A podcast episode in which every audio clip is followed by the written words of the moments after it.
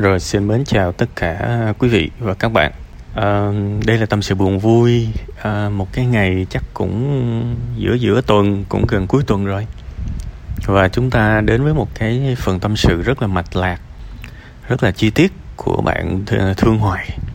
Ha, cũng là một cái sự thú vị xưa giờ tôi thấy người ta tên Hoài Thương không à. Đây lại là tên là Thương Hoài thì cũng là cái sự ấn tượng. Tưởng tượng nhà mà có hai đứa con gái đặt đứa tên Hoài Thương đứa tên Thương Hoài. Cũng hay cái bộ ha. Thôi à, à, dài dòng dông dài xíu cho cái không khí nó nó nó à, sôi động xíu. Mình à, rồi mình quay trở lại với cái chủ đề chính của bữa nay. Thực chất là tôi rất là đồng cảm với những cái lo sợ của bạn. Tôi rất đồng cảm và tôi nghĩ là lo sợ của bạn chính đáng thôi. À, mấu chốt của bạn là những cái vấn đề này thì chỉ có bạn trải qua thôi. Bạn hiểu nó nó đáng sợ như thế nào còn người khác không trải qua. Nên họ biết thôi chứ họ chả hiểu. Bạn thì hiểu cái hoàn cảnh về cái sự nguy hiểm, cái sự chán chường, cảm giác. Còn người khác khi bạn kể cho họ thì họ chỉ biết thôi. Họ có hiểu gì đâu, tại vì họ không có trải nghiệm. Thành ra là ờ, tôi nghĩ rằng bạn có thể kể cho gia đình bạn nghe một lần thôi. Và sau cái lần đầu đó là mình biết là gia đình mình có hiểu hay không để mình tiếp tục kể tại vì ví dụ bản thân tôi đi, trong cái lúc mà tôi cùng cực khó khăn, gần như tôi hết năng lượng rồi. Tôi phải giải quyết vấn đề của mình. Rồi song song đó tôi phải đi thanh minh, thanh nga, làm an lòng những người xung quanh thì tôi không có chỉ tôi không đủ năng lượng để làm việc đó. Nên là thực chất là đây chỉ là quan điểm của tôi thôi nha. Bạn không nhất thiết vẫn phải nghe theo ha. Coi như quan điểm, nghe chơi cho vui trong những cái lúc mà gần như khó khăn nhất của tôi á, thì tôi tôi quan sát những người xung quanh đó mà tôi cảm thấy ai mà có thể hiểu được tôi tôi tôi sẽ kể. Còn ai mà không hiểu được tôi thì tôi sẽ kể không chi tiết kiểu vừa vừa thôi. Thậm chí là trấn an để họ yên tâm đại khái vậy. Chứ mà tôi không có kể ra cái nỗi sợ của mình tại vì có những thứ mọi người biết thôi mọi người không hiểu được. Đó thì trong hoàn cảnh của bạn thì tôi nghĩ là bạn cũng nên thông cảm cho mẹ bạn xíu. Tại vì người nhà của bạn chỉ biết thôi, chứ người nhà bạn đâu hiểu. Tôi tin rằng nếu mà ở trong cái hoàn cảnh đó thì vô rừng rẫy mà có một mình mà thân con gái thì chắc chắn là mẹ bạn cũng sợ. Đôi khi ờ, đôi khi là mọi người nghe vấn đề của người khác nên mọi người không có hiểu. Giống như ngay cả trong tâm sự buồn vui có những câu chuyện mà đọc chậm lại thì rất là đau đớn. Nhưng mà đâu đó vẫn có những cái comment rất là máu lạnh. Vì vì họ biết thôi, nhưng họ đâu có hiểu không biết không có hiểu. Có một lần có một trường hợp vay nợ thiếu nợ cả tỷ bạc.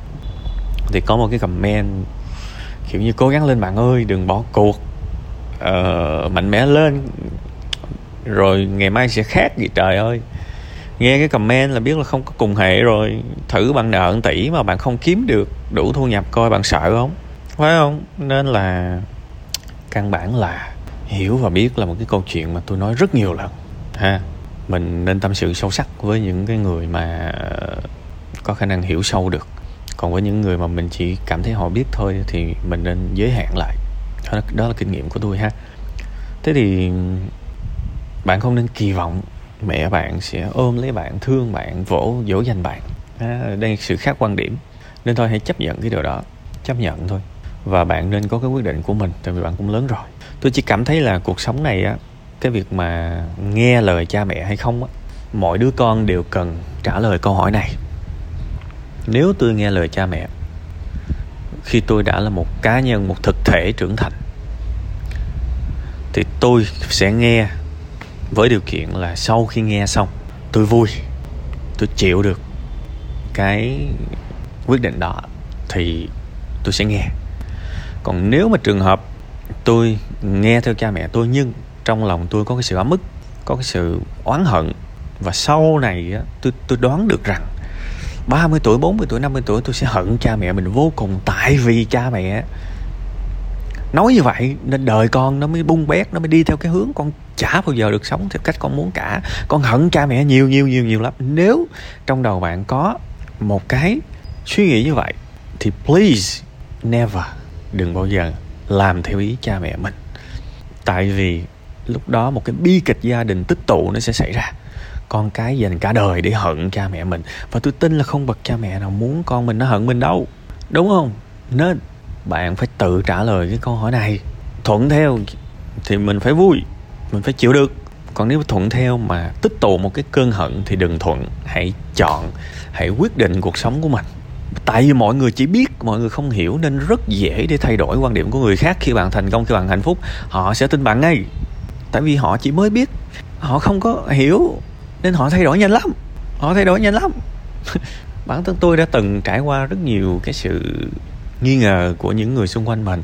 Mày làm được đâu abc họ chỉ biết họ đâu có hiểu. Tới khi mà tôi đạt được cái này, cái kia, họ lại lợi họ xin bí quyết mới chết chứ. Nên với tôi, cuộc đời này phần nào nó giống y như cái bánh tráng nướng. Nhất là những người mà không tin mình, như là cái bánh tráng nướng. Nên là tôi mới tâm đắc cái câu, cuộc đời nói chuyện bằng kết quả đó một khi đã thành công rồi thì automatic mọi người tin mình. Thế thì mình vừa thành công mình vừa sống theo ý mình và mọi người nghi kỵ mình cũng đều thay đổi.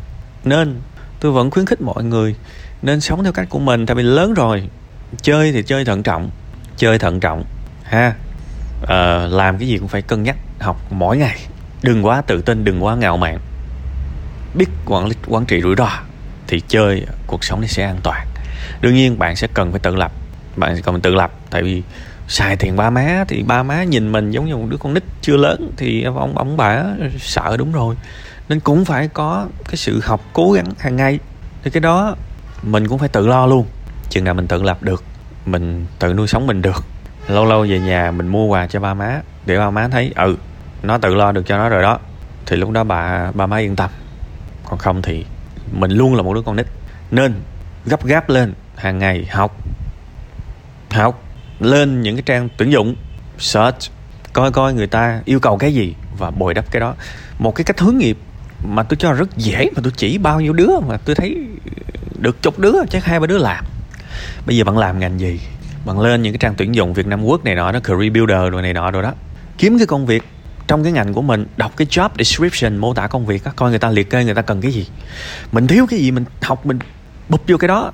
Mà sau này mình đi xin việc nó dễ lắm dành ra 5 tháng 6 tháng gì đó, bụp hết tất cả những cái tiêu chí tuyển dụng rồi hoàn thiện CV hồ sơ, ủ mưu đi xin việc. Người ta xin việc giờ tôi thấy sao ẩu ghê luôn á.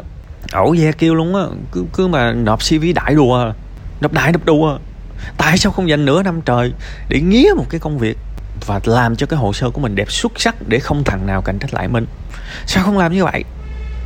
Thiếu cái gì học cái đó, thiếu cái gì bổ sung cái đó là xin là được thôi đại đa số đối thủ xin việc của các bạn là không có chuẩn bị. Nó bạn thắng dư sức, vấn đề là bạn không muốn thắng.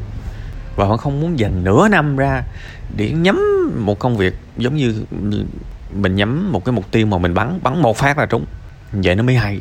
Ha, nên thôi, cố lên. Cố cố cố cố cố lên nha. Tất cả những gì tôi nói là tôi nói hết rồi đó. Chúc bạn nhiều sức khỏe, nhiều thành công. Và phải suy nghĩ thật kỹ về cái quyết định của mình nha.